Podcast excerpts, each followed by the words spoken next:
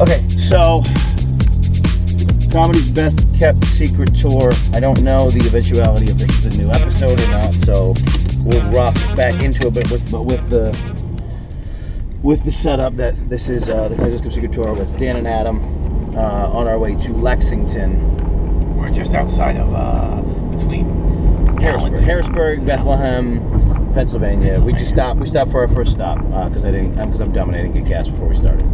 So uh, we were talking about prisons and whatnot, but then you were talking about your kids and how you might view prison differently because you have kids. Yeah, well, the last So let's approach that. the last thing I said was, uh, you were talking about whether or not you think uh, it's cool to say, well, I want your kid to go to prison, but I don't want my kid to go to prison. And I was kind of saying, you know, that's a different situation. No, I was yeah, I was saying that, that if you believe in prisons, then you should believe in imprisoning your own child. right. Uh, and Some think- on some level. yeah, no, I would agree with that. I mean, I think uh, there is. Otherwise, some- you're a hypocrite. And I think, but I, but I think maybe we're all hypocrites too.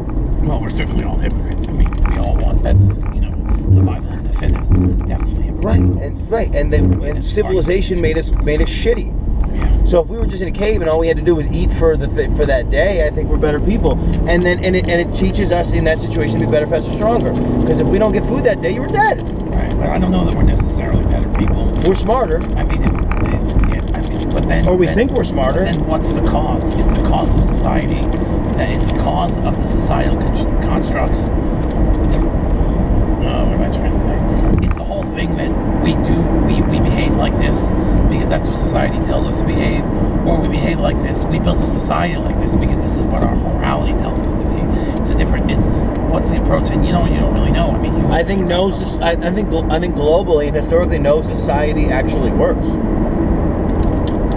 And we don't have enough information on this one because we think we figured it out, but I don't think we did. How can we figure it out if we're running out of water? I just gotta close. We've also killed a bunch of things. We've made it so that things that were on this planet no longer exist. Now, nature does that too, but we're not nature. We're us, and we did that. Yeah, but you know what's interesting? Have you heard about this thing with the woolly mammoth?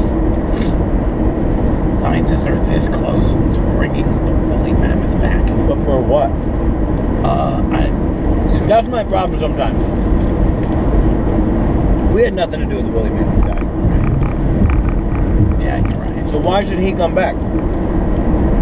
Why would we? Why wouldn't he? Who are these scientists? Are these scientists um, trying to make money?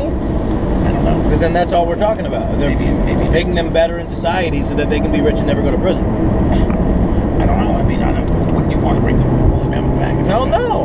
What's the consequence of bringing a woolly mammoth back? What's a positive consequence of bringing a woolly mammoth back? Hey, look, there is a woolly mammoth. That'd Give me twenty dollars. You just looked at my woolly mammoth, right? What's the negative consequence of bringing a woolly mammoth back? You are more likely to get harpooned in the Right. chest with a woolly cool. mammoth tusk. Look out for that woolly mammoth. That's the negative consequence. right. Like you got to you got to mitigate all your risk in life, right? So like all we're doing is making sure that some six-year-old in Peoria, in the Peoria Zoo, is to get shot, is going to get shot, or the, is to fall into a woolly mammoth enclosure, and then we're to kill off all woolly, woolly mammoths again. right, right. Because we always care about his human life, and that's and that's fucked up. So maybe we're the parasite. Maybe we're the pure evil. You know? Well, I don't know. I mean, we certainly there's a lot of people out there trying to do good. What's the purpose of doing good? Is do you do good to make yourself feel better, or do you do That, well, and that's that's why I'm that's why I'm it's tough. Because yeah, why do we do good? We do good. We do good so that people won't do bad upon us. Well, there's uh, there's this thing in in the Jewish tradition called tzedakah. Right? It's basically charity. Although you pull the numbers out on the chart, know what you're saying. Sudoku numbers. Just because it's Jewish, it has to be about math. Right? No, I thought that'd be for Asians. Yeah. Oh, okay, I got you. Um, tzedakah, T Z E D E K A H. Obviously. Uh, obviously. Like tzatziki. tzatziki or tzitzis. Uh, it's, it says that there's like levels of charity. Okay. And like the best level of, charity is you give somebody to some, so you give something to somebody that you don't know. They don't know you've given it to them, and you don't feel better about yourself because of it. Okay, and I believe that. That's like the, the highest form of charity. And so, And and then but so what's end- what's the point of the scale to get in to so get into Jewish other- heaven? And then Well, uh, that's I, I'm. There's not really Jewish heaven. I'm That's fine. What's the point of the scale? Well, the point of the scale is to live a holy life. I mean, the idea of being, the idea of of, of, of Judaism is like you want to live a righteous life. You want to be, you want to be, you basically want to be somebody that God is proud of, But why? because that's the meaning of life. That's what the purpose. Yeah, yeah, okay, good. But go back. Why? Why do we need I, that to I don't know what the Because we need it to make sense. Because if it's all chaos, then it's all chaos, and then there are no laws. Sure, sure. So in the so that's why. So that's it's back to the same thing. We invented God. We invented prisons. We invented both of these things to make it so that people don't do crazy things. Meanwhile, people globally aren't really doing crazy things. Historically, most people are not Leaders right, are. Right, right, I get but you. people aren't. As soon as you give someone power, they that they, it ruins their their point of view, and they want everything. If you take a cross section of the middle class of any society, most of those people are not doing crazy things. Right. Not necessarily because they don't want to go to jail. And you can argue that, like, because this was interesting. I, I, uh, tried to have this conversation with somebody, and they were talking about people killing each other uh, for for drugs in the in the in in you know in in uh, impoverished situations. And I was like, that's a constant. That's like we made that too because we made drugs matter and money matter. In pure chaos, you just get drugs. Nobody's killing anybody. Right. You just get drugs. You just get what you get whatever drugs you need. Yeah, but then again, then you've got the uh, then you've got the argument about whether or not society should be in charge of controlling what I do to myself. Right? Like if I want, what does the government care if I'm going to do so much heroin that I kill myself? The government shouldn't care about that. Well, I, I don't. I don't think the government comes into play in that because again, that, that comes down to, to nature. If you do too much heroin, you will die. Right. And if we didn't invent medicine, you will die faster. If we didn't invent medicine, we, we actually never invented heroin. So there Right. would be no heroin. If there there would be leaves. There would be pure natural highs, which arguably are not going to kill you. I don't know about that. I mean, there's some drugs that, like, the, the, the South American Indians used to chew tobacco and get a high off of it. I'm saying, or, like I'm saying, the drugs are way less, like going to kill you in Yes. the environment where Yes. we're not creating them yeah. for other reasons. Yeah, yeah, yeah, definitely. Like we don't If you had, if you hadn't souped up, take away money, take away all those things. Take away capitalism. Like you just, it's just about feeling good. It's, it's as pure as it gets. Native Americans peyote in the desert. right? um, and and maybe Native Americans were the, were the most good for this planet, Right, and that's why they got killed off. and then they were- society came and killed them. yeah, because they were the most righteous people. Um, not society, but yeah, uh, uh, civilization. Civilization. Yeah, came and killed them. Um, so that's an issue. But yeah, so uh, and another point that I never got to with the woolly mammoth thing was, uh, yeah, uh, yeah, I don't know what the what's, What's the, the, point? I don't know what. what's the point. virtue of bringing back a woolly mammoth, I and why should I feel good about that? I think it's cool. I mean, is it what's the well? I mean, it sort of it speaks to the reason I brought it up is because of the the argument about whether or not we're going to run out of water. I mean, I would think that if they're going to figure out how to bring a woolly mammoth back, somebody's going to take. Here's the only reason. This is the problem. The only reason someone will figure out how to create water is because they will make so much money. What was the? What's the movie? There's a movie where the guy uh, is selling the air back to the people, and he's just a and he's just a billionaire. It's like a it's a um, Spaceballs maybe, but no. There's there's like a there's like a Disney movie now. selling air back to people. Yeah. Um, or maybe is it some version of the Lorax? I The don't newer know. Lorax. I don't know. Um, but yeah, well, I mean, we're gonna get to these places. We're gonna get to these horrible, um, but we're not, you know. Did you start the microphone? Yeah. Okay. That's what you clap for. I just it, it, it was in a different position before. so I Yeah, thought just maybe- uh, people were driving it moved. There was something. There was some other point I didn't even get, get to. Okay, but so back to kids, back to things, whatever. Back to whether or not you think it's cool to murder, whatever, uh, based on your children. Yeah, I mean, you know, there's a part where you, it, it, it's, am I more interested in protecting society or am I more interested in pr- protecting my Right. child? And I think most people, most people would say I'm more interested in protecting. They my would child. give up their life. They would change everything. They would they would risk going to prison to protect their child. This happens all the time. Yeah, it happens all the time. And Yeah. I think that that So in pure nature, those instincts those instincts make sense, right? yeah, I think we invented all of the things that we're that we're putting ourselves through. Sure, certainly. I think in pure nature, I think the you know it's like you get those the way the things that play out are the things that, that, uh, that are, are are are if you want to call it God, God's laws.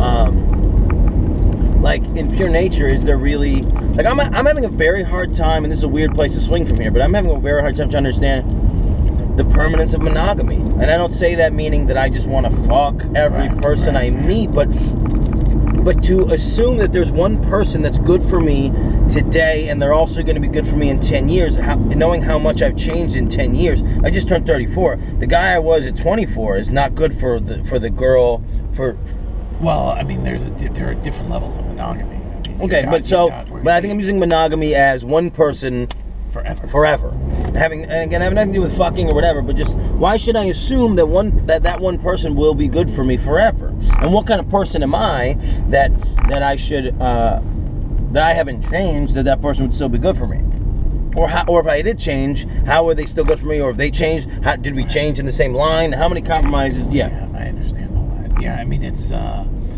it is a hard. and remove religion, remove uh, tradition, remove Right, family right, values. right. What is the thing that's going to keep people together? I think happiness. And I believe in marriage. I believe in all these things. But you know, what is what is what is happiness really? And and and giving somebody part of us isn't. I mean, aren't we in a in a in a, in a place in, in in 2017 where we've removed we've removed the values of, of like the gender values yeah. and the necessity. Like I, I understand that like in a cave, and I'm and you know and I'm a, I'm a smaller creature, so I need to find a bigger creature. So you know th- that's where ideas of masculinity come from. Find the biggest, meanest, Right. cavemaniest motherfucker with a one eyebrow across his head. That if a if a if a saber tooth tiger's coming at, you could fucking smack him on the head Yeah. with a thing.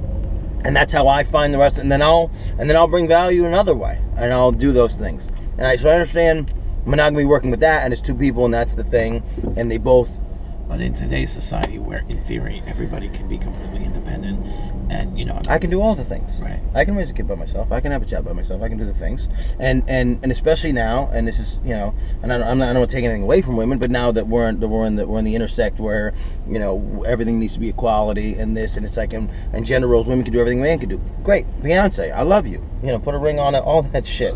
I'm with you. But that woman is more likely, and I've met these women, are more likely to, to say, I don't need a man to raise a child. I don't need a man to do the Right. things that I need to do, and that's not how they want to set the relationship. Which I, which I'm, I'm, again, I'm totally for. yeah, but there's something to be said for, you know, um, there's something to be said for the security of knowing that you've got somebody to be with, you've got somebody to to commiserate with, you've got somebody to enjoy things with, you've got somebody to to to uh, to, to go through things with. There, there's something to be said for the, the companionship that comes with that sort of level of monogamy for the rest of my life. But we made that up. You made that very personal. We, but we made that up. Didn't we? I get. I mean, I guess we did, but I don't know. Why is it better to be with somebody else? And and It's like an I- it's an emotional reaction. I mean, when I get Yeah, but, but I think, but I think we made it up. I think, I think, I think we, I think we, we lived in this world where, where we think that there is one person that's supposed to. So, like, I think or- that I think that as people, we generally, I mean, innately, and you could make the argument that this is part of the way that society um, brings people up and, and raises them. But I think that as people, where there's there's a need not not to feel alone, not to feel like, well, I'm going through this myself, or I don't have anyone to share this with. right, I mean, I won Make Me Laugh Festival. First thing I did was call my wife because I wanted to enjoy that with somebody else. right. It's a great Jerry Maguire moment. but,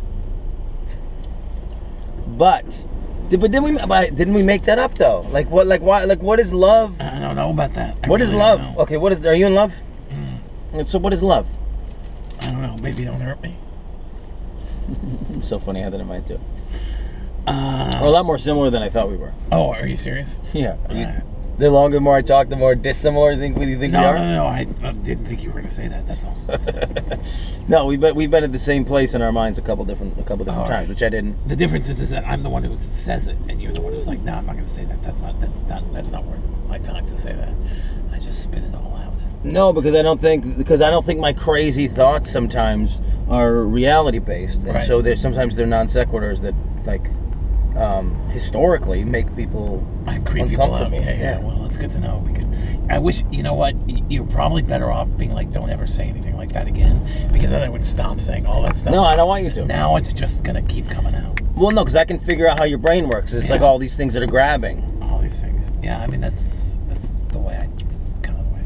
Yeah, I'll be. I'll be like I, I used to have problems like arguing. I don't like arguing anyway, but I'd argue, with my girlfriend who when and I was with a girl who needed to argue something that was in her uh, in her life, and that's how she solved problems. And so, all right, I'll be in the arguments, but she'd be in the arguments. I said, well, I just want to not. I just want to be out of the argument as soon as possible. And she would say something in the argument, and she'd say grammatically incorrect, and I'd like to me that's funny. So then it's in my head. It's like then I split those things out, and then oh, you're not taking this argument seriously. Right. I don't want to take the argument seriously. I don't want to be in the argument. So what, what's the fastest way we can get out of this? Can I can I spread your your eyebrows flat and then all the anger goes away, or what do I need to do here? To get out of this argument. Yeah. Yeah. I. uh Yeah, it's Uh, frustrating. like I can be, I'll be wrong. I'm wrong. I'm wrong. But it's like you know. But then at the same time, I gotta. I still have to. If somebody says something that I don't think that they have convictions behind it, I'd be like, but but real, but do you? Like, you know. And Well, then I'm that not annoys really- people. I'm not really. Uh, the, the thing is, is like I'm not really the type of person that's really interested in the standing behind my convictions. I mean, you think what you want. It's not going to make. If I feel something, if I believe something, I don't care whether or not you believe it. Right. Well, and I, and I and I think that's a trait of a comedian, and I and I think as comedians, I think I think we're very good at we can also argue both sides very effectively. I just, I, you know, like I don't need you to agree with me. I mean, you know, it's great. It's a great time to, to discuss all this stuff. But Yeah. I think in general, um, you know, if you need somebody to, to, to, to uh, va- validate your thinking, then Yeah. you probably don't it yourself. Sure. Sure. That's fair. Okay. So, why are you in love? What is love? Uh, love is, I know it's you know, I, Is- I, I let me l- let me talk about it like this. Let me let me I'll go back a little bit. You know, I when I was growing up, I never thought. I always thought like because you know you're saying my mind works weird.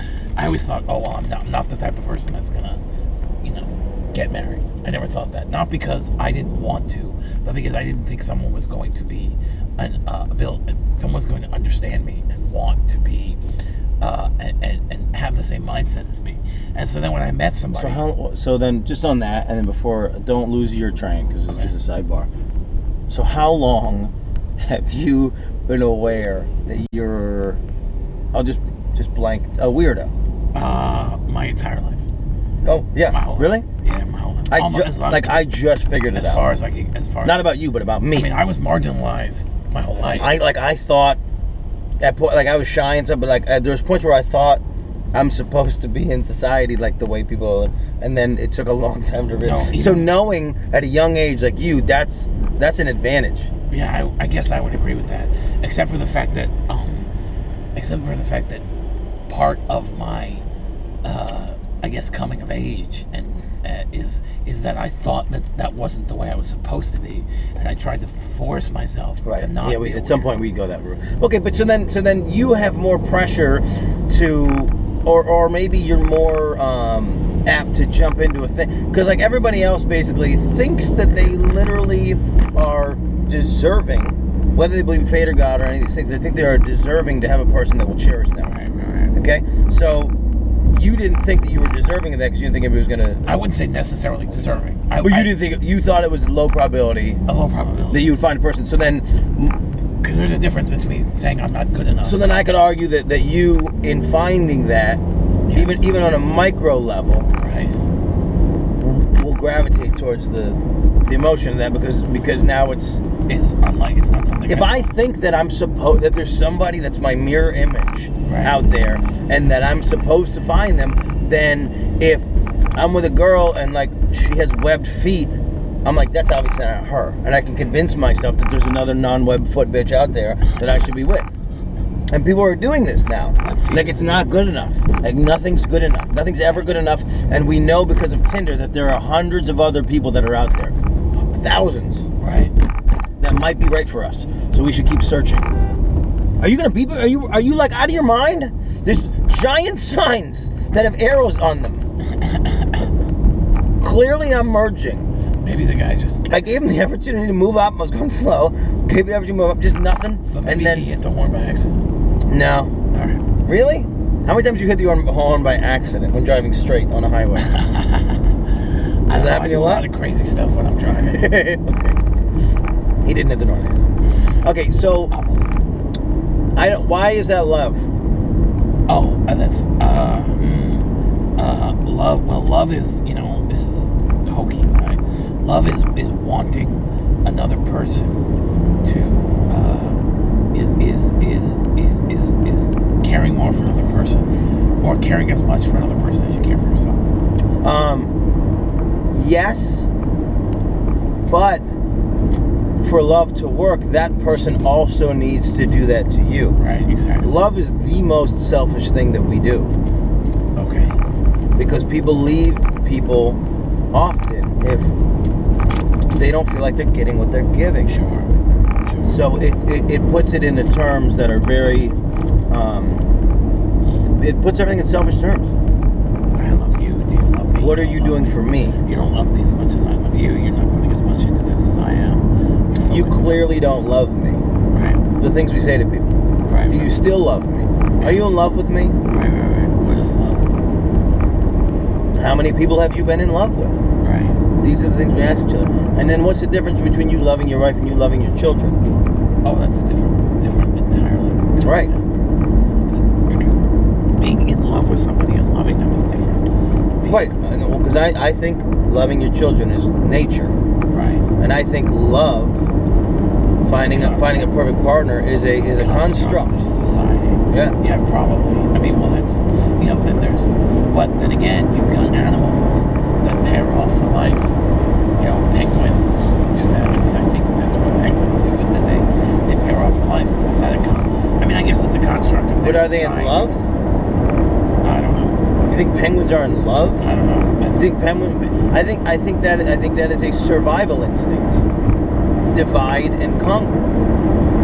There are roles. You do this, this, and this, and I'll do this. And I and like they say that penguins made for life, but there are instances in in penguin world where. Uh, like one of the penguins gets sick. Like one of the penguins is gonna get sick. One of the penguins is not gonna hold up its end. It dies. Like that penguin, that other penguin doesn't fucking just wait around and die. Yeah, no, it finds another penguin and then mates for life. And so it's not life. Like that's a. And again, I think that's a thing that we do to tell ourselves that this is okay in nature. I don't think it is. I think you know. I think well, monogamy and being in love with somebody are not necessarily the same thing. that's true. I mean, you can be in an open relationship with somebody and have real love for them, and yet still want to. I don't know the practice where I've I have not seen in practice where an open relationship actually works.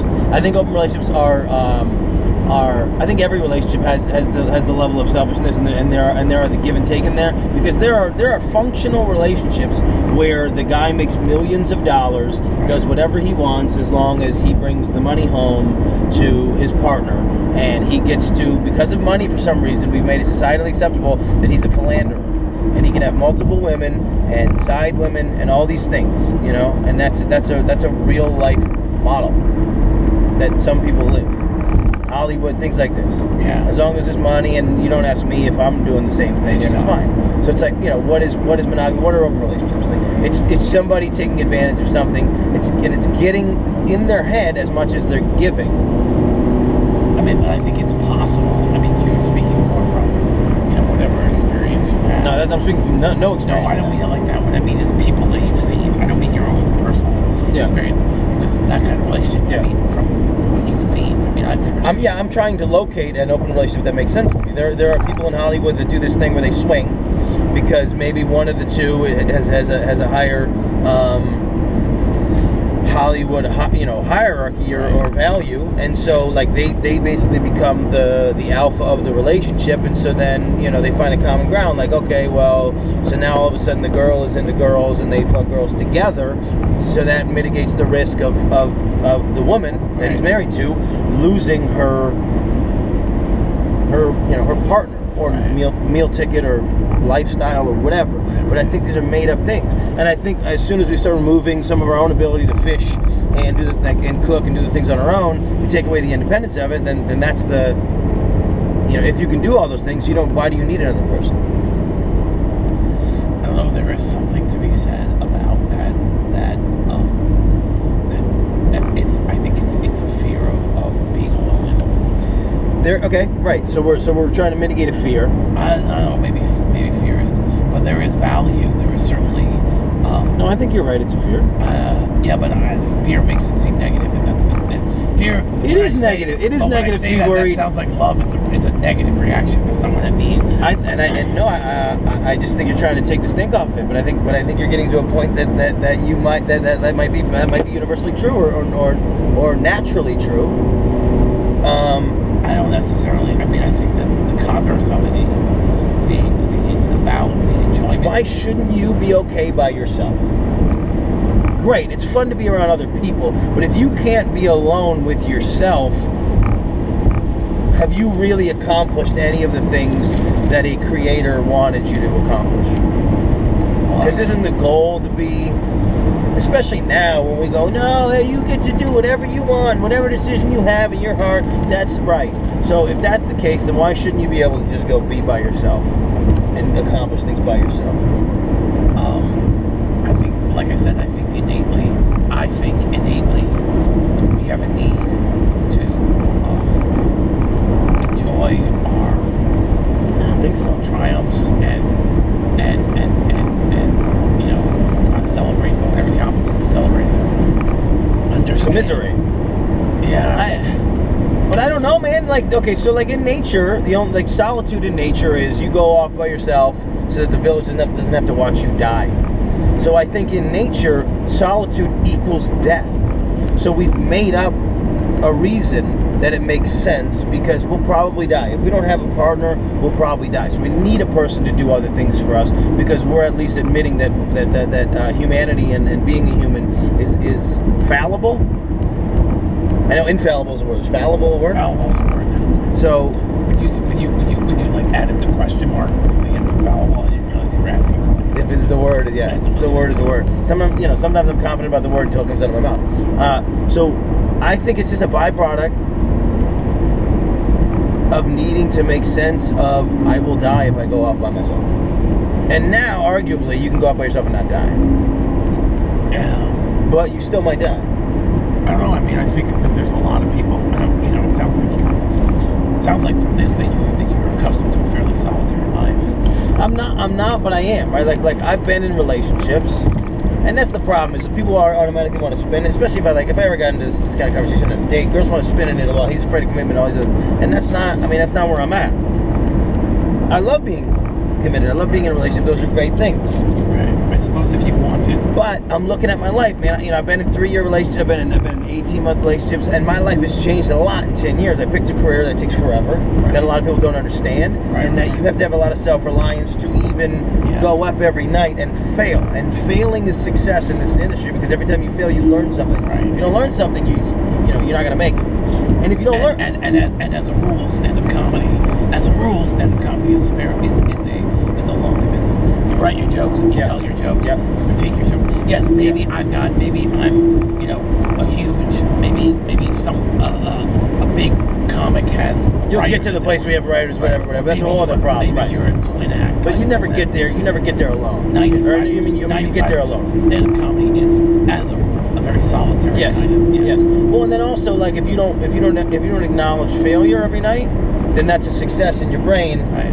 And so I, I, it still loops that failure is the key to success in comedy. So my so in my relationships, like I, again, I, I look back at all my relationships and, I, and there's nobody.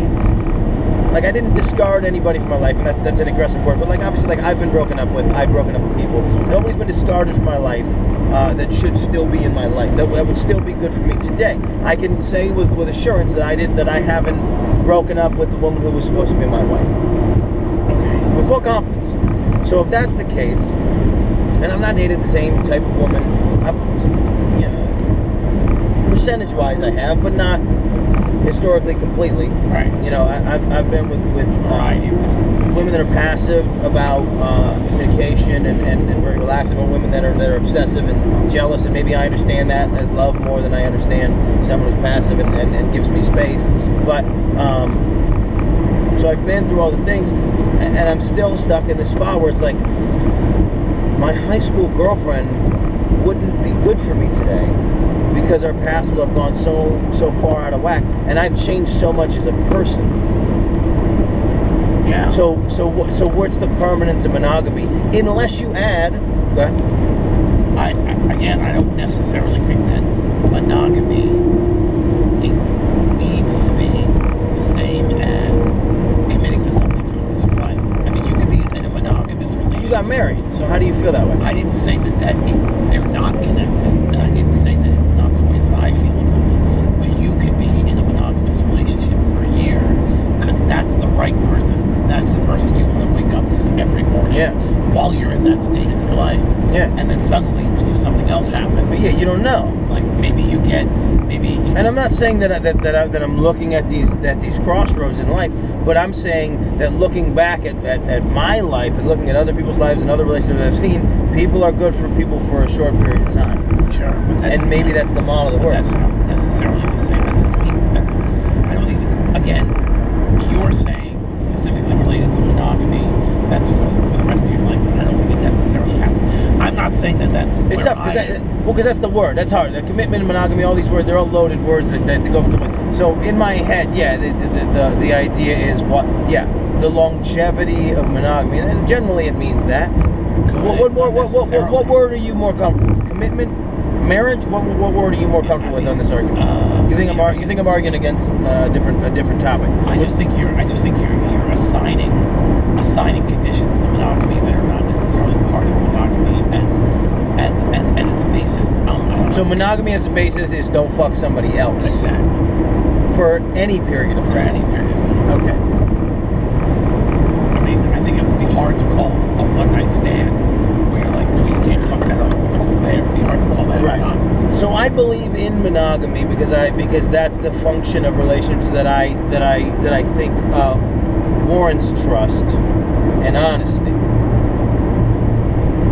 But I don't uh, know if I under I don't know if I believe in. So what is it? Well, Commitment? never- yeah, I mean, I don't know. You've never been in. You've never been in a place where where you can't. Because I've been monogamous, I've been committed, I've been all these but things. You've never been in a place where you can't think of living a day of your life without this other person. No, I have. I've been there. But then It changed. But then, it, but then two years later, I, I didn't, or they didn't. Yeah. So I don't know. I, I can't, I can't find the permanence. Well, I mean, what's permanence? You know, I mean, like Marriage right? No, I get that. is permanence, especially uh, historically. We've removed all the value. We've removed all the reasons not. We've removed all the reasons to stay together. Now, God, tradition. I was Right. saying this before we hit the before we hit the traffic. God, tradition. Um, like people truly believe it's the little, in the little huts. Oh, nice. People, tr- that's not nice. Oh, I didn't, get what you meant. Sorry. People truly my little piles believe. Sorry. Uh, well, those, but those we don't know. Those veal might have killed people, so they deserve to be in their, Right. little huts.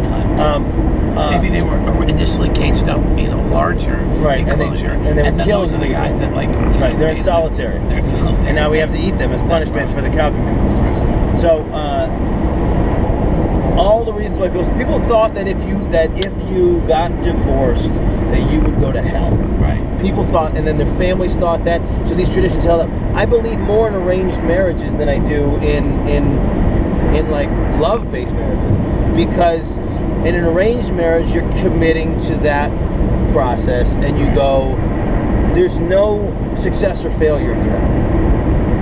Uh, so once you take fate out of it, once you take once you take love out of it, Right. Just, then you just got to make it work, man. Right. right. And we don't have that anymore. There's no reason that you got to make it work. We all know that you can raise a child by yourself. We all know that you can live an independent life. You know that you can get uh, divorced. You can get divorced. You can get divorced, but that doesn't mean you necessarily want to be somebody Nobody wants to be divorced, but you can get divorced. M- Meanwhile, before you couldn't get divorced. You would be you would be like murdered Vilified, or murdered Yeah. from your society. Um, and it, it is interesting because society and civilization, it's always been about, like some crimes have always been about other people's perceptions of you and how it makes other people feel. Philandering, those things have always been about that. It's like you can't do this uh, because the rest of the village can see. You can't go fuck somebody else's wife because another person, the people in the village can see that. And that's all it was ever about. yeah, I can see that you're a bad person whose, whose goal is to, is, is to hurt people. And Or the, myself. nah, but are they? But are you hurting anybody? You know, I, I think there was a time when people were just uh, having sex with people in the village, and then the village would raise the children because nobody knew who the father was. a village. That's where that comes from. I don't think that's where Learning with Adam. Gable. Learning with other people. I know a lot At, of stuff. at the Adam Gable. I know a lot of stuff. I do know a lot. Okay, well, so so what? So you you were saying you don't think your wife would make it if you divorced her? That's that not what I said. I did not say that. No, I was saying. I mean, who wants to be in? Look, I, I I got to a point in my life Yeah. Where I said I don't ever want to spend a day of my life without this woman. Okay. And I still And I can respect way. that. I still feel that way. Yeah, as I- as I'm going away for a week and a half. No, and I can respect that. And and if I'm ever at that place in my life, I I will surely cherish and appreciate that. And I still believe in that. But then I look, it's like, did I fuck up? I'm 34. Did I fuck up? And then I go, no. Honestly, I didn't fuck up anywhere. So if I didn't fuck up and I'm 34 and I'm single, um, then there's then by extension maybe there's not somebody out there because God knows I've been I looking. don't, I don't I don't believe in I have a hard time with this whole Mr. Destiny thing. About Sure. Like you know, like if if something in the past changed and then I'd wind up with I have a hard time with that. I mean it's just a funny. It's a fucking weird 80s 90s reference. it is it's that, that you think that that's like how people like that, that, that, that that's like a model in people's heads well like uh, um well there's how many movies are there? So there's 17 movies like that. I just use Mr. Destiny. where they changed their husband Well, you've got the one with uh, Nicolas Cage where you know, family man Yeah, The Family Man. I mean, how many movies are there where you know something changes, you go back in time, and you realize? no I'm but the point of those yeah the, yeah okay right the point of those movies is that it's always going to work out the same way I don't. no matter what you do I don't ascribe to the idea. Like the the, the way that I met my wife was incredibly um, serendipitous. I got see but the fact that you believe in that how can you say I don't believe in fate and then you can say one second that you believe in serendipity which are the same Uh, word All right. Well, then I'm using serendipity im- im- improperly. What I mean to say is, it was um, a fluke.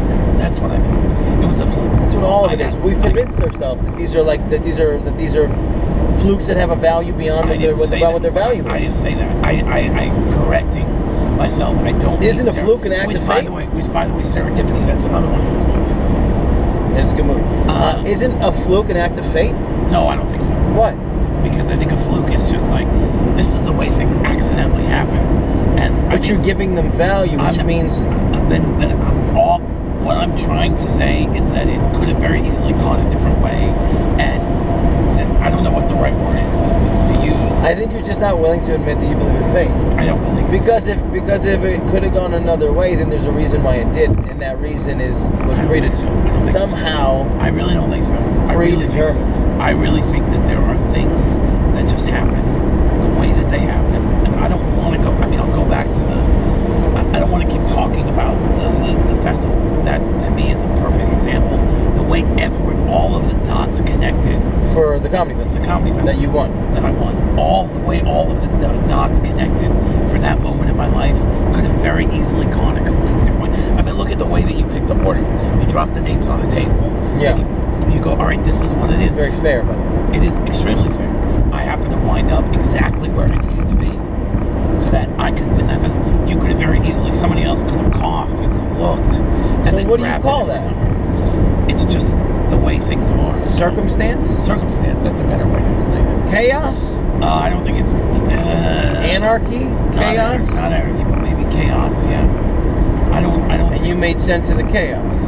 uh, I don't know that I made sense of the chaos. I mean, this You is- won. You're in this car. Yeah, I I won. I'm in, I'm in the car. I, I didn't- Arguably, this isn't the right move for your career, but this is something that you that I, you I disagree. that you that. wanted. I disagree with that. I think, um, no, I mean, I didn't make sense of the chaos. You know, I went in there. I would have done the same thing. How are you gonna speed up? I don't understand. Like what? Like you're so huge. What's gonna happen? I have to get in. I don't understand. And this is like, this is the problem with human nature. Is is like no, this is my road. You don't get to be in it. Like no, humans don't care about other humans. I agree with you there, 100. percent and so all you're doing when you when you when you get married is finding another human who you can theoretically be. And then one day they come home and like you don't. Then they go, you don't. You're not on my side anymore. We have to get a divorce. I suppose. I suppose the way that's the way it goes down. But then again, then you add the family unit to it, and there's a thing about like there used to be. No, I disagree. That you want to do right by the children, so yeah. you're going to stay together. No, and, I don't. Now, I don't necessarily mean it like that. I want to do right by the children. I don't want to lose the family unit that I have that brings me a lot of joy. It's not the same. yeah. But you're going to lose it. It changes every day. I mean, eventually the kids are going to go off to school. Kid gets, your kid gets older every day. Your relationship with your kid changes every Why day. end that earlier than it needs to end? Why not be in a position where every morning that I'm at home, I can wake up and see my kids? even But there's a joy to that. But that's nature. That's nature. That's nature's law. Nature's law says that you created something and now you care for it. Right. That exists in nature. Don't know, man. I hate to, you know, to be on the, the a podcast that has, you know, some comedy level and then just quote another comedian. But but Louis C.K. has that joke right when he was like dealing with his divorce and stuff and, and his kids and everything, and he's got the joke about how he understands love after. I maybe it's not into love, but he's basically the idea is. You're, you're, you're with your partner and you're trying to make something happen and you're working together and then you have a kid and you look at the kid and you're like oh my god i will do anything i can for you and then you look at your partner and you're like who the fuck are you and I don't think he's wrong. Uh, I mean, you know, I don't. It's I, a completely, you know, it's a, it's a the love. So how can we throw the word love around when we're when, when we're talking about five drastically different things? The way that I love my parents, the way that I love uh, a stranger, the way that I love, uh, you know, my children or somebody else's children or my dog. right. Those are all love. Sure. Of course But, they are. but it's like, but we protect. But everybody goes, "Oh, your dog." This is this is a big move. Like girls will come over that I'm dating, and my dog will cuddle with her, and they go, "Your dog loves me, and she loves you." It's like, like love. Love doesn't exist in nature like that. Like, like love, especially in like a. Like, let's just let's just break it down to animals. It's if you get like my dog is obsessed with me because I give her everything she would ever need. Everything. I am her entire world, literally. Because without me, she does not. She does not eat. She does not uh, have have uh, uh, protection, shelter. That's it. I mean, that's it. You know, and then there's you know there's some level of camaraderie uh, that she, but she gives that back. You know, the parasite lets lets lets just a little bit go so that it doesn't you know kill the host because it has to live another day. Then there's that old, uh, there's that joke about. Have you heard this joke about dogs and cats? The difference between dogs and cats. No, so A dog, a dog sees its owner and says, "Wow, this person feeds me, cares for me, protects me, cleans up after my shit. They must be the greatest entity in the world." right. A cat. Cat says I am. Exactly. Yeah. Cat says, "I must be the greatest," and that's why people don't feel like cats love them. Yeah, because of the way that yeah, the way that they behave about it. Sure, and there's no right, and there's no appreciation or admiration. And a cat, and a cat, perfect example. A cat is a creature that can survive by itself. Right. Yeah. In general, cats are a lot more self. Nature gave us dicks and vaginas. There's no God, right? Okay, sure. Then nature gave us dicks and vaginas, and they give us little tingles that says, "I got to go find another person." So that that's all byproduct. So we mix love in yeah, with but sex, and and love are. I mean, Yeah, can't- that's fine. You want to remove everything from everything, but then, but then, if you know, if we strip everything down to nothing, then you you can't justify being married. If you take love, sex, admiration, commitment, monogamy, you take all those things away, you can't.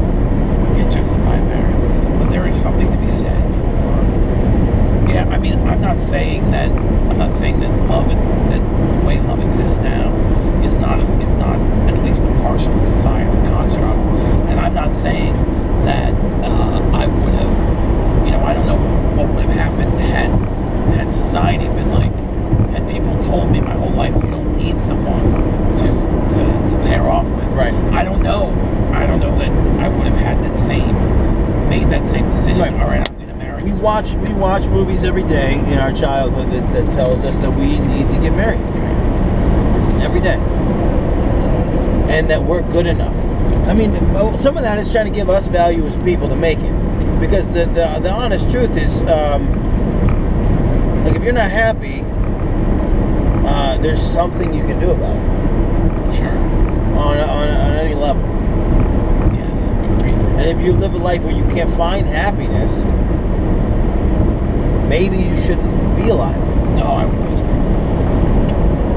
Uh, if you if you if you if you live a life where you're no longer seeking happiness, that's where the like So take that away. Let, let's let's go to illness. You're, you're living in pure pain, right. But what you have won't kill you for years.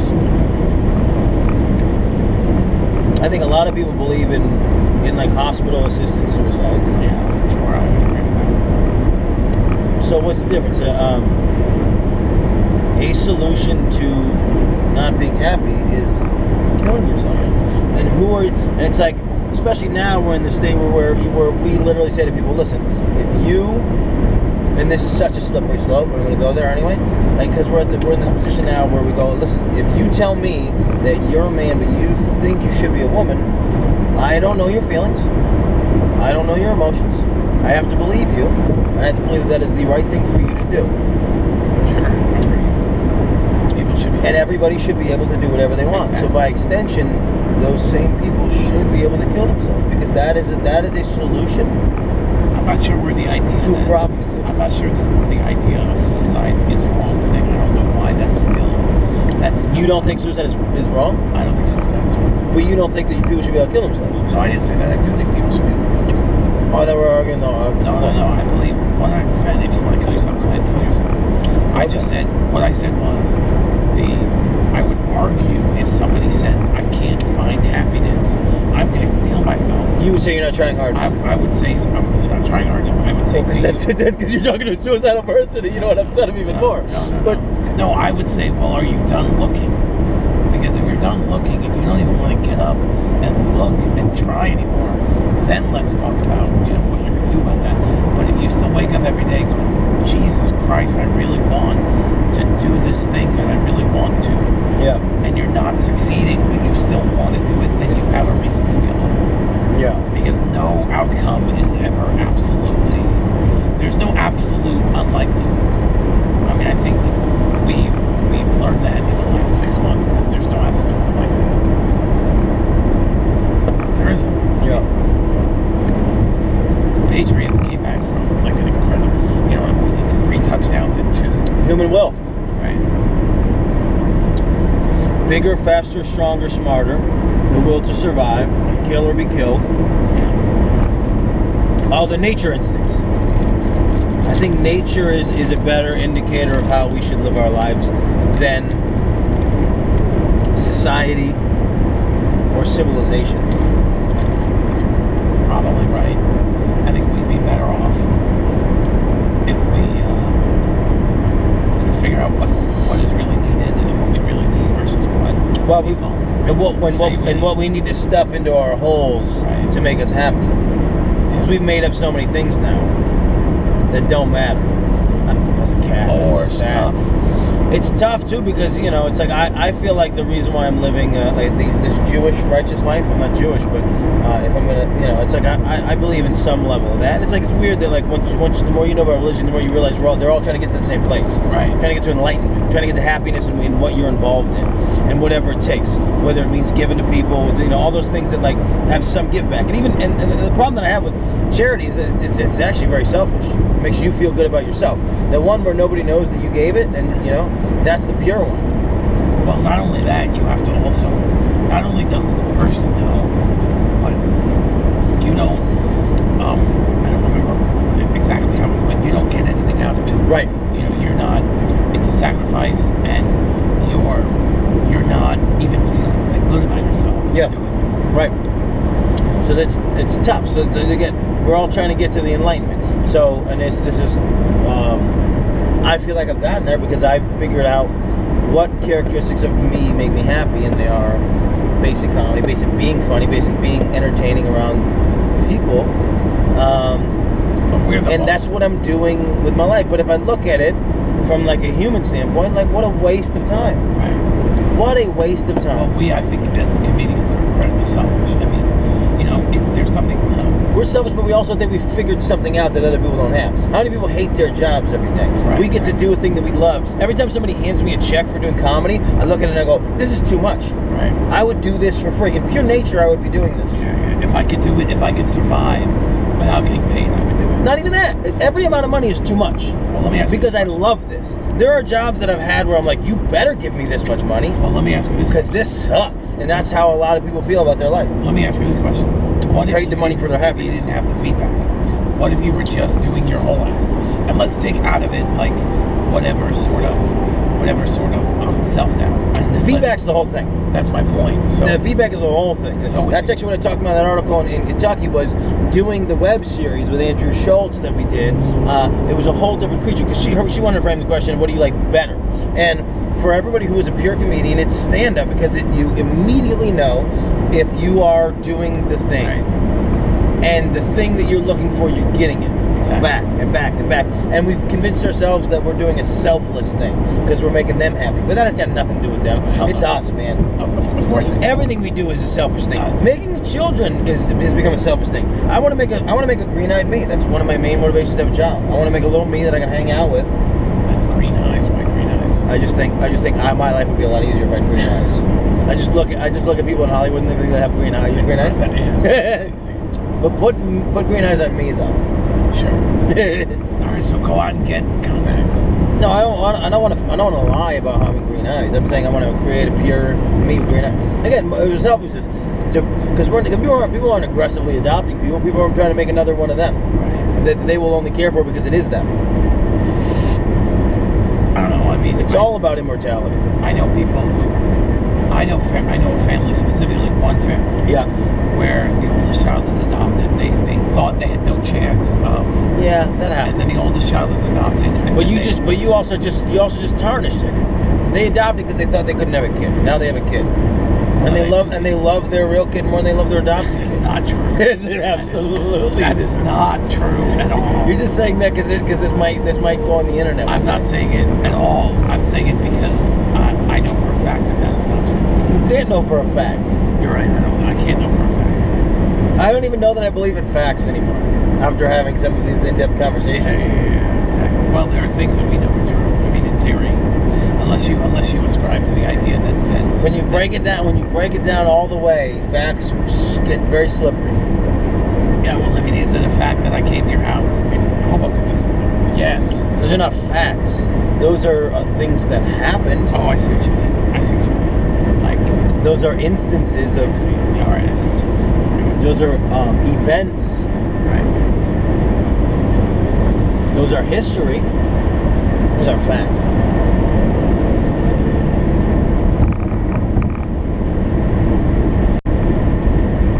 I keep thinking that these are all golf courts, golf courses. No, we're in basic. farms. We're in basically like um, Pennsylvania Dutch country. I've been, I've been out here before. Yeah. uh, a couple times.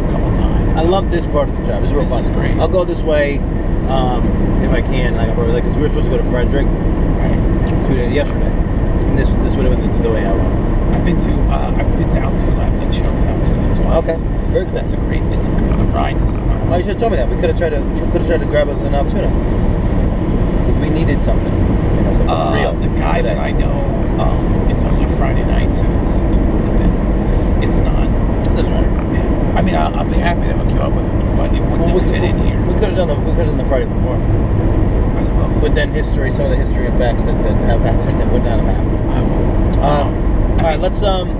what do we got? I, I, I do want to thank you. I appreciate you for being on this trip. I also appreciate that um, what happens a lot of times, and this is this is why it's been very difficult for me to want to commit to running a podcast at all. And now and now I'm on the verge of having two podcasts that I feel pretty good about. But what happens in general with comedians, because they're entertainers, um, and we're dark people, right. and, and, and we do we, we look at a lot of viewpoints but and sometimes we try to skew information to prove points and you know because it's like at the end of the day you got to be funny that's important so what happens is when i turn the camera on nine times out of ten the person that i know i'm sitting next to becomes some blown up version of something else and you know it's like and, and, and truth and honesty a little bit go out the window because we're you know you're looking for the joke and or and this is the thing that you know that I that I really find hard to deal with in life. It's like you know, performers can live double lives. You know, it's like you know, and it's like there are things that I feel in my heart that if I was in relationships with other people, any relationship I have life, friendship, roommate, parents, anything, uh, it would be hard for them to hear me say certain things that I feel. So a lot of times people try to, you know, we'll uh, we'll try to censor those things down, and I just think that's a societal problem in general. Is that we're just not honest with each other. Like I want a partner. If I do find a partner, do believe in monogamy, commitment, all those things. I want the person to basically know everything about me. If I have to, if I if, if I have to suppress a part of my life, like my slutty years, like these things, I don't think it's pure. Yeah, I mean, when I do, I've been on. I was on another podcast, and I was. You know, How dare you? It was a while. ago. It was before I knew you. Um, and I, you know, I was being sort of frank about my own experiences. And I listened to it and I thought, oh, you know, this is, this is great. I'm very happy with the way this came out. And then I listen to other podcasts from that person. And I'm thinking, well, they're all being a lot funnier. Is that, is that, should I be funnier? right. And, and, and, and I mean, yeah, my mind works in such a way that I make jokes. That's what I Sure. am. But I think it's just who I am. Like, I think I make the same jokes per minute in a conversation with you, Yeah. a camera, that I would make with my wife. Right. The difference is, is that my wife is, is like, all right, enough. The difference is, you know, I um, and it's and what's weird about it is that if you've ever anyone who's you've seen my act, but Yeah. anyone who's seen my act, there's it's complete artifice. Everything is joke. Right. Everything Well, and because it's because it's in a it's in a frame. Right. and it's in a framework. Now, but that also goes to speak to my the purity of how I feel about comedy. Is I, I don't I don't have a ton of exaggeration in me, and I, and I try not to, to bring that to stage. My mom and my sister are like, that's what they do. That's where their that's where their funny comes from. They just go. They just you know you'll be having you'll be listening and then you'll be listening to a story that's about you and you're like who's this story about? Like none of this happened. Right. But it's so funny because they'll take it to these crazy places, you know. Yeah. It becomes these what if builds, you know. well, I think that's appropriate on stage. I, I have an issue. you do, I have an issue. I don't. No, I know you don't. and I don't know that it's, and it's not about appropriate, but for my own artistry, that's not where I want the, the, the it's not pure to me to come from those places. But I don't have a problem with it. But that's the point is everybody scopes it in a different in a different perspective. I think it's understood. But I want honesty as much in the car with a person and in a relationship with a person as I do on stage with myself. with yourself. And everything is about myself, you know. I think um, as far as purity in comedy goes, it's, it's it's you know it's like funny is funny. You know. Uh, do you know who Matt Donaher is? No, don't think so. He's a he's a really funny uh, uh, one-liner comic. that, Sure. Uh, he was when I started. He was like just getting out of the like I'm doing open mics once every two months when I've got new material and I've got five minutes want to run somewhere. Like just getting out of that. So I had like a very brief interaction with him once. I saw him a couple times. Okay. And he, you know, and and, and and and I said, you know, I commented to him like, I love what you do. I, that's what I want to do. People are always telling me that you have to be true. You have to be, um, you have to tell the truth. You have to be, it has to be real. And, and he said to me, you don't have to be true.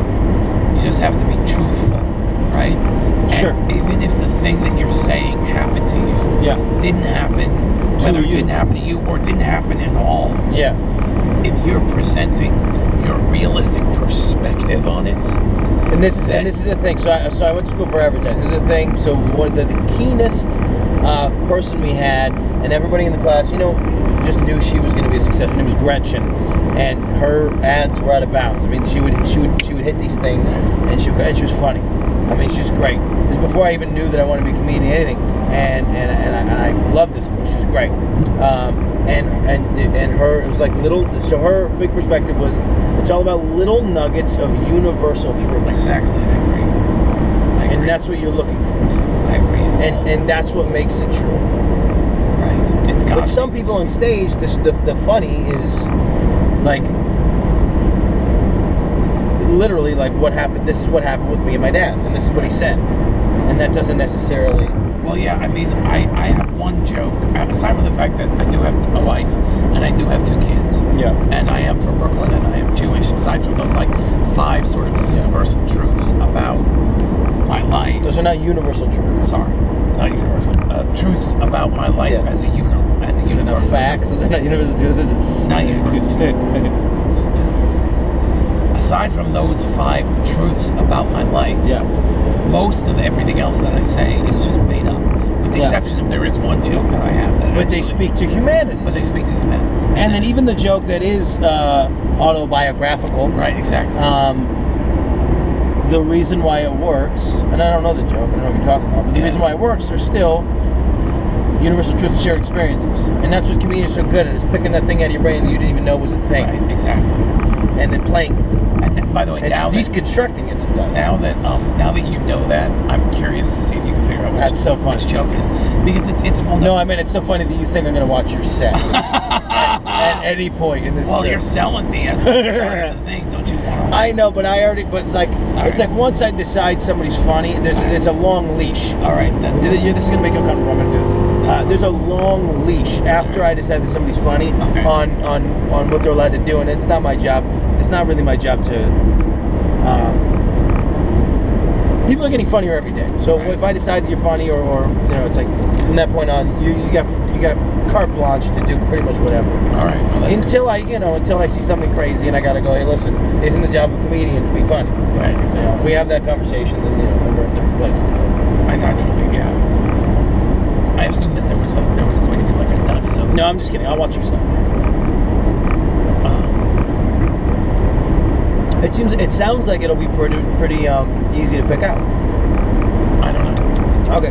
Well, and then to, to speak to that as well, I think I think one of the jobs of comedian is not, and it's not about saying the truest truth, truths of like what happened uh, sequentially in Right. in the in the planet, because arguably those are not those don't matter.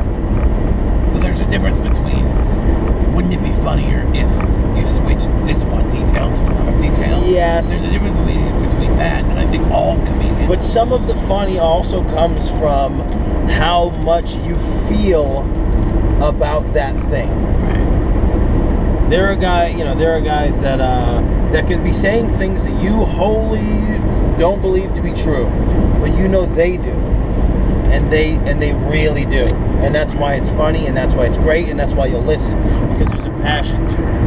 So wherever the passion comes from, and you're speaking to something like you, you obviously can't just be fraudulent and say things that 100% aren't true on stage. Like if they're if they're missing things like universal truths and shared experiences, Right, and how someone else. Yes, you can go up like arguably you go up and tell stories about other people and what they did, and still find the linking factors Right. and make that and make that be funny. No, I agree with you. I had a joke about um, I had a joke about about uh, straight jackets.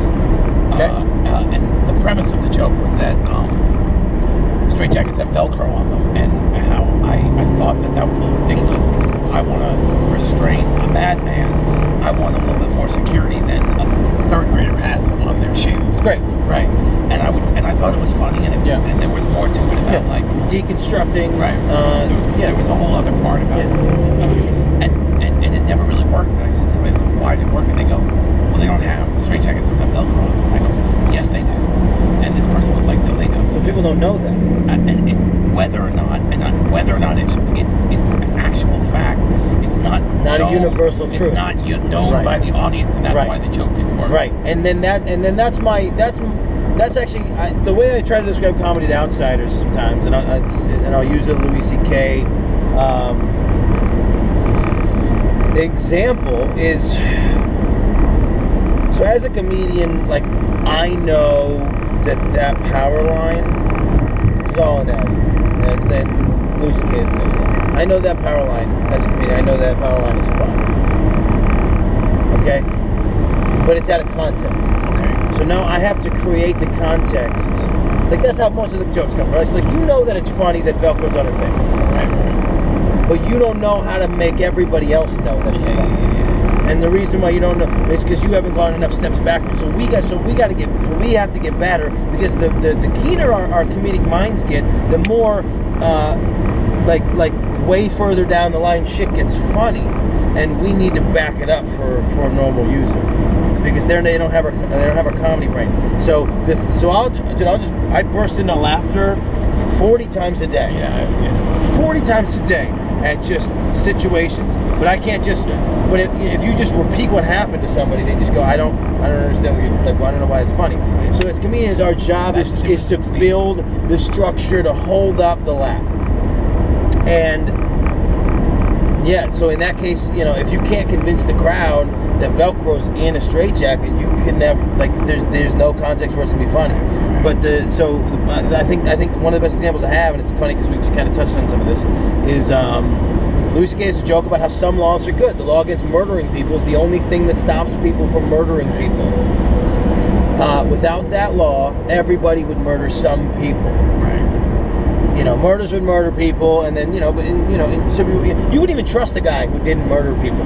You'd be like, "Fuck that guy! I don't trust him. He's never murdered anybody. What a goody two shoes! I'm gonna fucking kill him." What's he doing to me that's not murder? What is what is he gonna steal from me? Yeah, I got you. Well, who does he think he is? I mean, I mean, it was, I mean, it was the it was the it was the um, the cop uh, uh, paradigm back when Serpico was in there. He was a clean cop, and they were like, "We have to kill him because we're all dirty." So he's the bad guy. But the, but that's, that's kind of the joke. So uh, uh, yeah, you wouldn't even trust a guy who didn't kill anybody because you're just out there killing people. There's no consequence to killing people. You just kill people. And then he says it would mostly just be parents murdering their children. And then he stomps out a child on stage, you know, uh, uh, you know, acts it out, uh, and you know, he's like, "I told you you can't have that," you know, and he's like, "It would be a new problem. There'd just be dead. There'd be murdered children's bodies everywhere." And it would be the new problem would be that like you would have to come up with a way like there'd be rules of like if you murder your child in the mall you have to dispose of your child's body in the murder child bags. Now he needs to be. You can't just walk on stage and be like, "Don't you want to kill your kids?" but that's what he thinks is funny. Yeah, yeah, yeah. So he's got to backtrack and get the crowd to admit that they would murder somebody. Because when he does that, you go, "You know what? I would fucking kill Jillian from work. That bitch is horrible. If there was no consequence, I would absolutely kill her." Or most people were like, "I would kill my wife. I would kill my mom. I could, you know, because we kill the people we love for some reason. That's society, or well, I guess that's nature." Um, so you gotta so you gotta understand that it's like I don't know. Seinfeld said something in an interview somewhere where he was talking about jokes. Like some some of your favorites forever, some are with you for just a period of time, some you chase forever and never Right. catch. And there are those jokes that there's a thing in your head that you know is funny, and it's so funny to you, Yeah. and you're not wrong. You're you're very not. You're very not wrong. So I get very affected by traffic. Uh, that was that was a strange move. It's like he knew. No, it wasn't. Like he's just he only cares about himself. Right. So he just shoved his fucking vehicle because it's big enough and he knows it'll work in there. So he literally only cares about himself. So I suppose the moral of the story is I got to figure out a way to convince the audience that there are there are Velcro on or you chase it forever and, and never get it, or you have to find you have to find another. And that's the thing. That's why we use announcements. We use lists. Uh, one of my buddies is starting to get obsessed with George Carlin. If you listen to George Carlin, um, who we most of us think is one of the funniest comedians of all time, Yeah. there are periods of time when he needs to build so much information that there's no chance he gets a laugh. So what does he do to make to break it up? He he rhymes.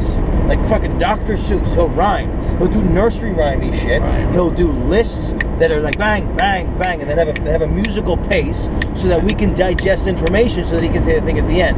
But he wasn't even, you know, if you look at Laugh for Laugh, he's not even on a top ten list, Right, right, right, right, right. I see what you mean. Which is crazy. There's got to be a way to present the information in a way that's entertaining, even if it's not funny. If you So have that- to, if you have to present that much information, You have to- if you- then then you have to keep them engaged throughout throughout their process, or you got to figure out how to get the last faster. Or again, sometimes you're going to chase it; it's not going to go anywhere. But you, maybe you have to rebottle it. Maybe it sucks. Maybe you have to flip it backwards. right.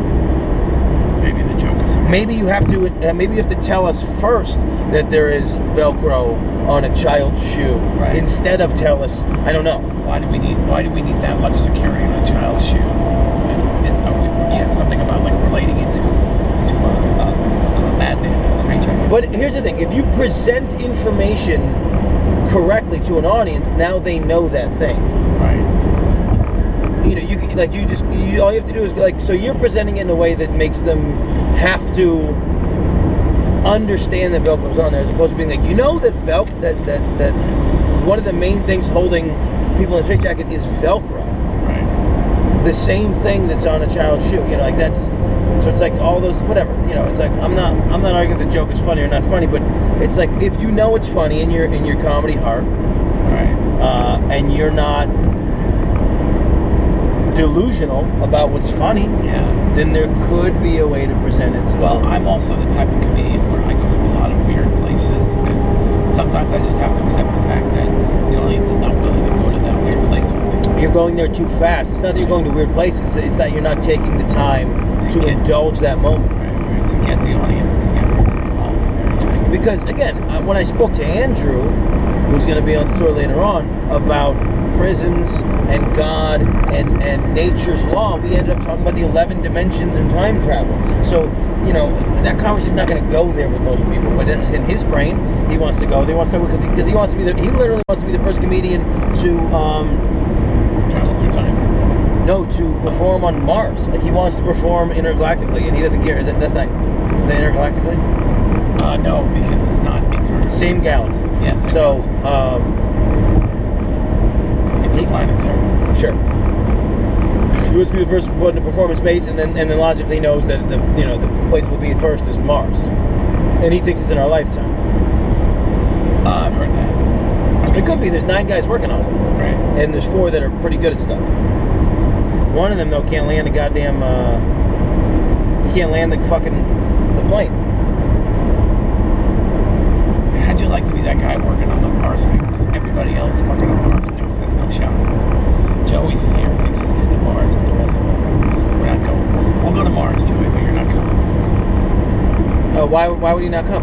Because he's the guy who's not very good at it. Okay, I guess I need to back up. sure. All right, that's a good analogy, right? Is an analogy. Uh, but it, but it, it put a lot of my understanding of how some of this stuff has to work.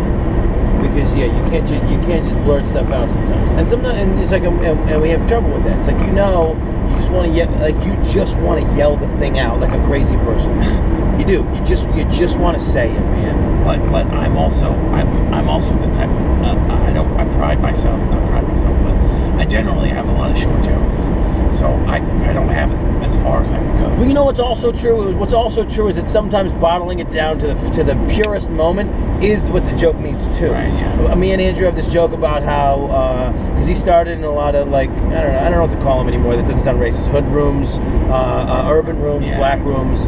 You know, uh, just that kind of environment. And you know, and and, and those are and those are little uh, communities where people enjoy comedy on a different level. You know, uh, ethnic people as a, a large scale from a large scale are just they're just more fun than white people.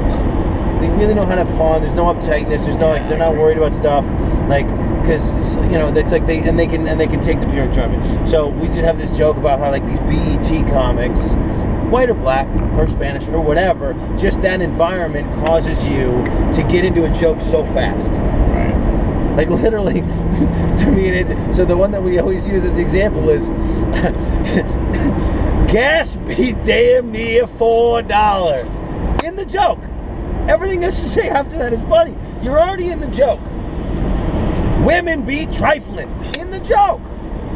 You're not doing this fucking, you know, when like your girlfriend. No, I don't know. I don't have that. You just go, men are garbage. Boom, in the joke. In the joke, yeah. That's the way I want it. That's why I want to be like, there be Velcro on straight jackets. I'm in the joke. That's what I want. That's, but that's not the strip down. That's not the most. Uh, that's not the most compelling piece. The most compelling piece of the Velcro thing is uh, Comparison, yeah. no is is that Velcro is the most secure. Like Velcro, be mad secure, son. that's the that's the piece. Right, right, right. This is how secure it is. We put it on our children, Uh-huh. and we put a crazy person in a, in a jacket. Well, my my that's true. You know, that's a, that's reversing the joke because my perspective on it was that it's not secure.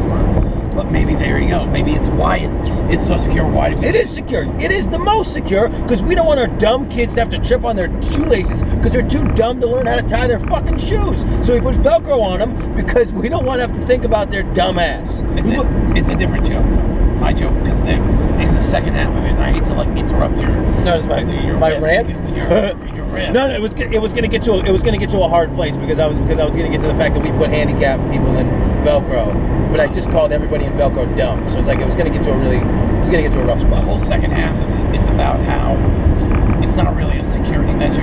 Uh, if anything, it's more of an alarm system. Like if you Oh, had Velcro. You had Velcro, and this is where the whole thing went. You have Velcro on your wallet. It's not really protecting somebody from taking your wallet, but it is as soon as they've taken it, I know they've got it. Yeah. Because I can hear shit, that dude just took my wallet. Yeah.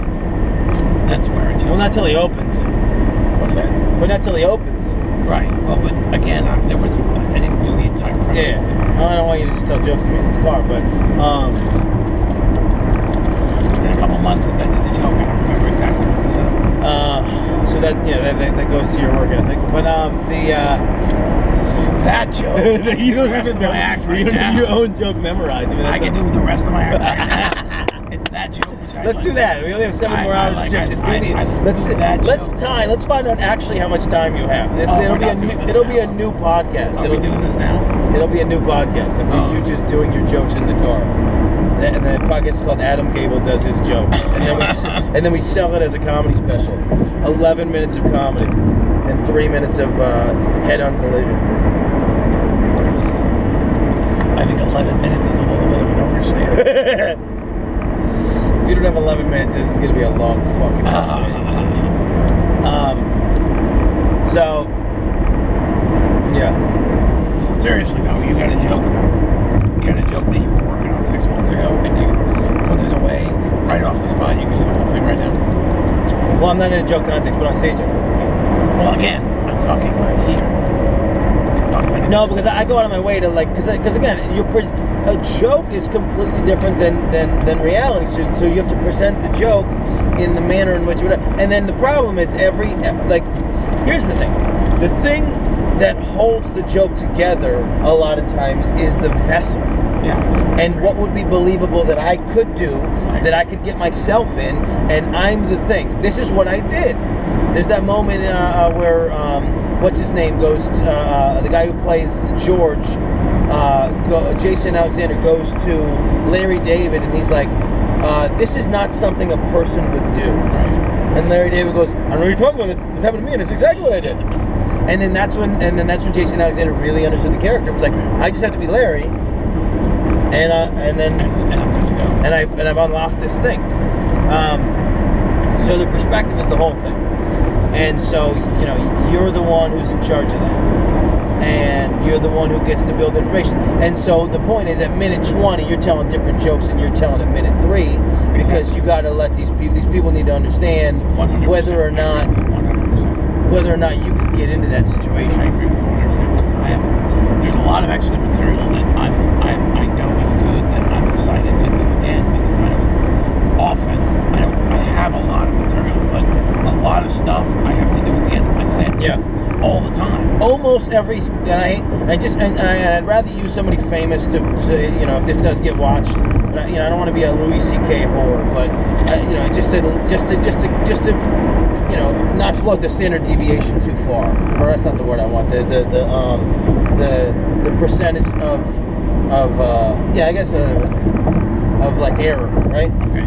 Um, almost every one of Louis C.K. specials, at minute 45, he's talking about murdering his family and leaving the country. Like, that's generally where he Right. goes. But he doesn't do that at minute two, he does that at minute 45. Right. Because you need 40 minutes being like, obviously, I'm not going to kill my kids, guys, before you go, hey, I'm going to kill my fucking kids.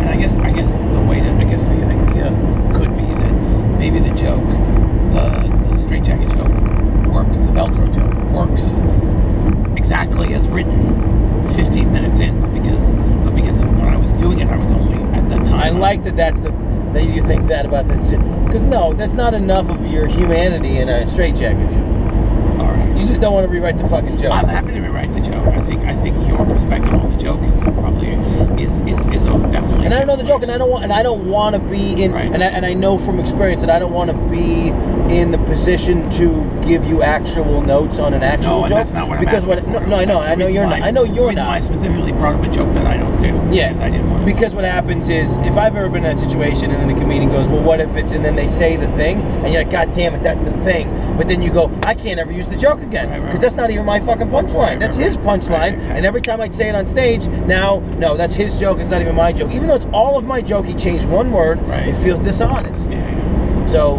you know, I know that in those circumstances, I just go, you know, you can't give specifics or it ruins it. Or if you take exactly what I said and then say it on stage, then I'm like, well, he's a fraud anyway.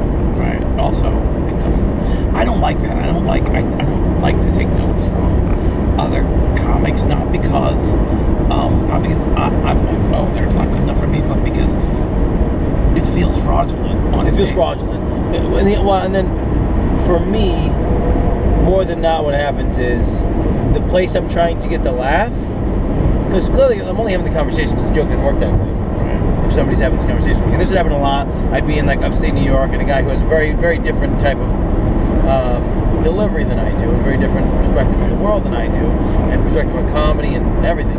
And then he would be like, "What?" And he would see like that joke about blah blah blah. And then he goes, so the place, like you know, for me it was like dead right down the line is where I was trying to go, and then he would whoop it off Right. over here. So then the laugh's coming from here, and then I'm just like, well, obviously the joke's not working either way because like because the laugh's supposed to come from here, and that's the that's the universal truth of the joke. You're you're going on that your whole thing is another joke. Yeah. I. Uh, So you know to think Yeah, I- that somebody else is dead in line with our thought process is it's, it's difficult because people um, if, if it's one thing if somebody says if somebody says like uh, this is where I think you're going it's another thing if they're like wouldn't it be better if you went this way Right. because that's a dip that telling me this is where I think you're going and you're using the wrong word or you need to reorganize this or whatever that's not the same as wouldn't it be funnier if the punchline was this instead Right. that Well, what happens? So there's three. Th- one of three things happens when I hear somebody else tell a, tell a setup. Well, one thing happens, but there's, there's three eventualities. When somebody does a setup, as a as a comedian and as a comedy viewer, um, I've written the punchline before they've said the punchline. right yes So he's either going to say what uh, what I said what I said in my head, right there on the spot, and then I know uh, a hundred percent. Doesn't matter how good I am. Hundred percent. If he says the thing that's in my head, he didn't put enough work into the joke. Because that's the immediate place my brain goes. Even even as an intelligent and and comedic mind, I go there. It, you're not good enough. You need to put way more work into the joke. right Two, uh, he says something worse than what I said, and then I'm like, this guy's fucking garbage. Uh, or girl. Girls can be garbage too. I'm all about equality. Or he says something better that gotta be equal. You gotta be equal in this world. Or he says he or she says something better than what I had, and then I'm like, there's a fourth option that's a comic. What's the fourth option? fourth option is they say Does this happen to you? Yes. Okay. The fourth option, and this is actually the type of comic I like to be. The fourth option is I say what you thought you were going to say, Yeah. and then I take it to a place that you didn't take it. But I have that as option three. Because if you say the thing in my head and then leave it there, that's di- that's different than, than taking it. I so see then, what you're so it's like it doesn't matter how far down the line you I see, walk. I see, I if see. the actual, if the juice is is in the other thing, that's still oh, yeah, it's still part of option. that's three. That's still part Yeah. of option. three. I see what you're saying. Yeah, you're not. I'm not gonna be like, oh, it's one, it's done, and then you see something else, be like, oh, you know, Right, no. right, right. Like if I if, if I go somewhere, that's one of the things that I like to do. Is I like to tell the joke that everyone thinks I'm going to tell. and Yeah. Make a joke about that joke. yeah, That's what I like to do. which is that's the juice. I don't know. I don't know. That's not. That's a weird I'm way not saying that it. I do it all the time. But it's like you know, you just gotta squeeze everything out of that lemon. Right. You know, it's like we always we, we go for the we go for the quick laugh and then we stop. I like to go. I like to take it just a little bit further. And that's and that's where the real belly laughs come from. I've seen guys, you know, and they play with the palpability of that moment. If once you once you get a piece of a joke to hit so hard, then you got to fucking stay in there. Yeah. And you got and that's the hard that's one of the harder things. And that's and that's really where the hard work plays out. Is is figuring out how to stay in there and not lose that. You got to stay in that fucking spot. You know, and it's like and it's tough. And I don't know how to put this in other, but it's like every time you kill on stage, your threshold for killing goes up. Right. So you have something comparable and tangible to say that's what it is. Uh, let's do that or better. Right. Every time. Don't do worse than that. And it's like, and if you have, and I, I'm in a position now where there's a portion of my act that kills so much harder than another portion of my act. So I need, so there, you know, I need to work those muscles out or get rid of them. I need to do something so that it matches up. I saw you drop it. I saw you. I see you get uncomfortable. Did you drop the only thing that could melt? Is that what you did? No, it's a peanut. It's right here. It's fine. If you don't, just don't drop the melty part. I got it all. So, you know, the, the, those. So it's like you know, figuring out how to how to squeeze all the extra juice out of those little things is really where you get to where you get to a spot. I, I was telling a, a comic. Can I have some of that? Yeah, of course. You're telling a comic book. I was telling a comic that I think that I like the model where Now, by the way, is that are those is that what happens to you when you when you when you when you watch a when you watch a, a setup? Are you What? doing what I'm doing? Are you writing the guy's joke? yeah, all the time. Okay. It annoys me. So I'm not crazy. No, no, I think that's what we do as comedians. I mean, part of what it is is like, and, and frankly, there has to be there has to have been a time in your life when you heard somebody else's setup and you came up with a better punchline. I And think the I, setup is generic enough that it's like, well, it's you know, bitches be tripping, right? Well, I honestly, I think I think uh, gas be damn near four dollars.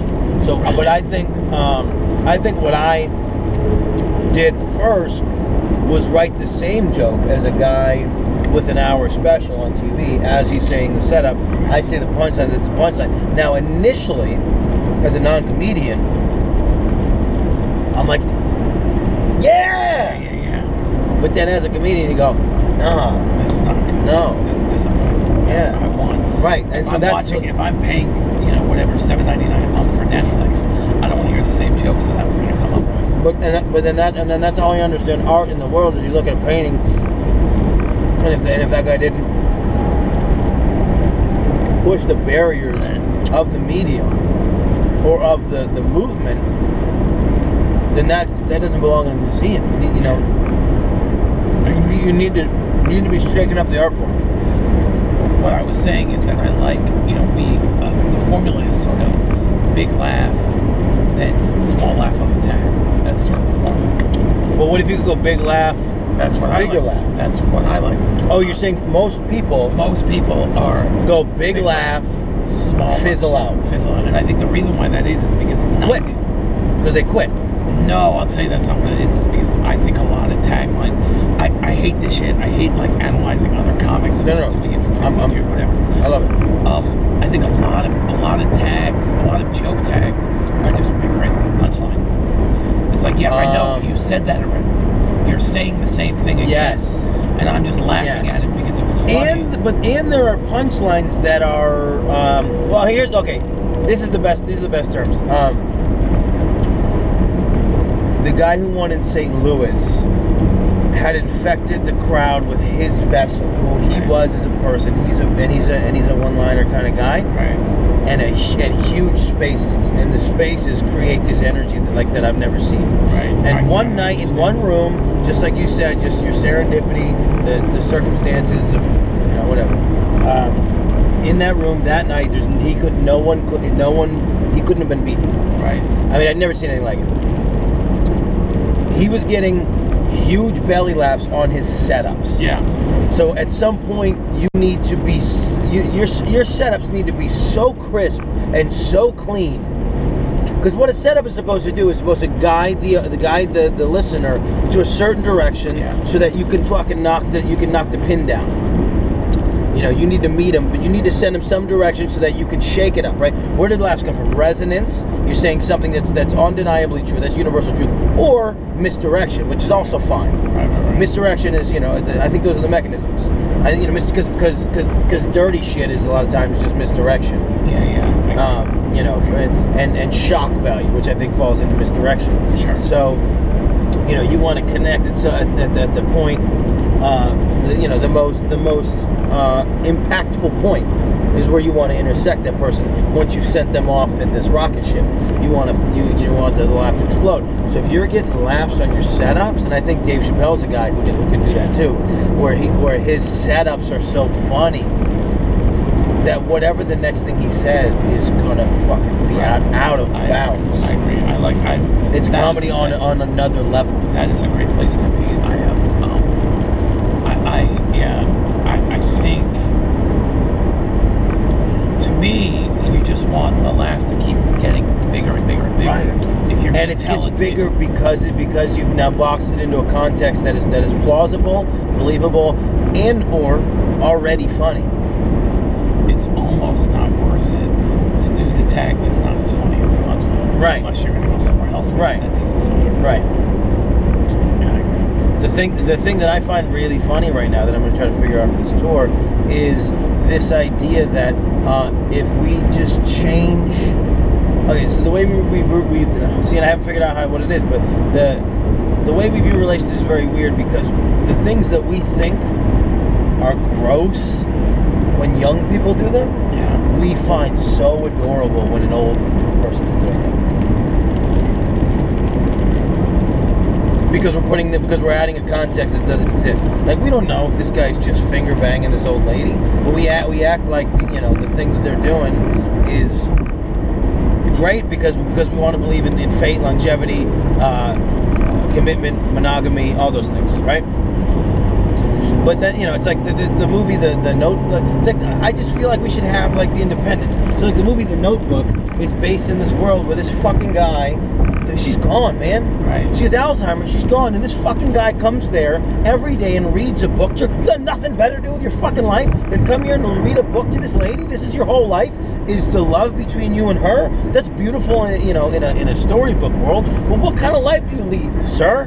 That you can't just fucking go get a bagel and just like watch the news or like do you not have a job like what are you doing what makes you happy another person that's that's flawed That's love. That's why that. That's why that movie is resonates with people so it doesn't resonate with people nobody knows that kind of love do you think our love could make miracles nobody knows that love do you think our love could take us away together no why does Titanic resonate when she leaves that fucker in the in the ice?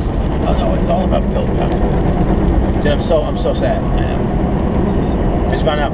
You know, you know my favorite thing about Bill Paxton No idea. um, is his is his weird relationship with James Cameron. Yeah. He's not a good actor, but James Cameron loves him, Yeah. so he puts him in movies, all the time. uh, e- epic movies, Terminator. Aliens. Titanic. True Lies, Right. He's Titanic, Right. Twister. Right. I didn't realize James Cameron. Might not be Twister. Might not. Might might not be James Cameron. That might be like Jan de Bont or something. Did um. But it might be. But it might be James James- Cameron. I think I, I think I did the research on this, and I th- and I, th- and I was and I was betting that he was gonna have some role somewhere in Avatar. Right. Uh, let's end here, just because this is a lot. This is a lot of uh, there's a lot of content, and I don't know that anybody cares this much to listen to us. So it's an hour and a half. It's uh, let's call this episode two of the Adam and Dan Show uh, on Comedy's Best Kept Secret Tour. Uh, it's been fun. We're probably gonna we're probably gonna contemplate life or just go completely silent as soon as we shut this off. Not sure what's gonna happen.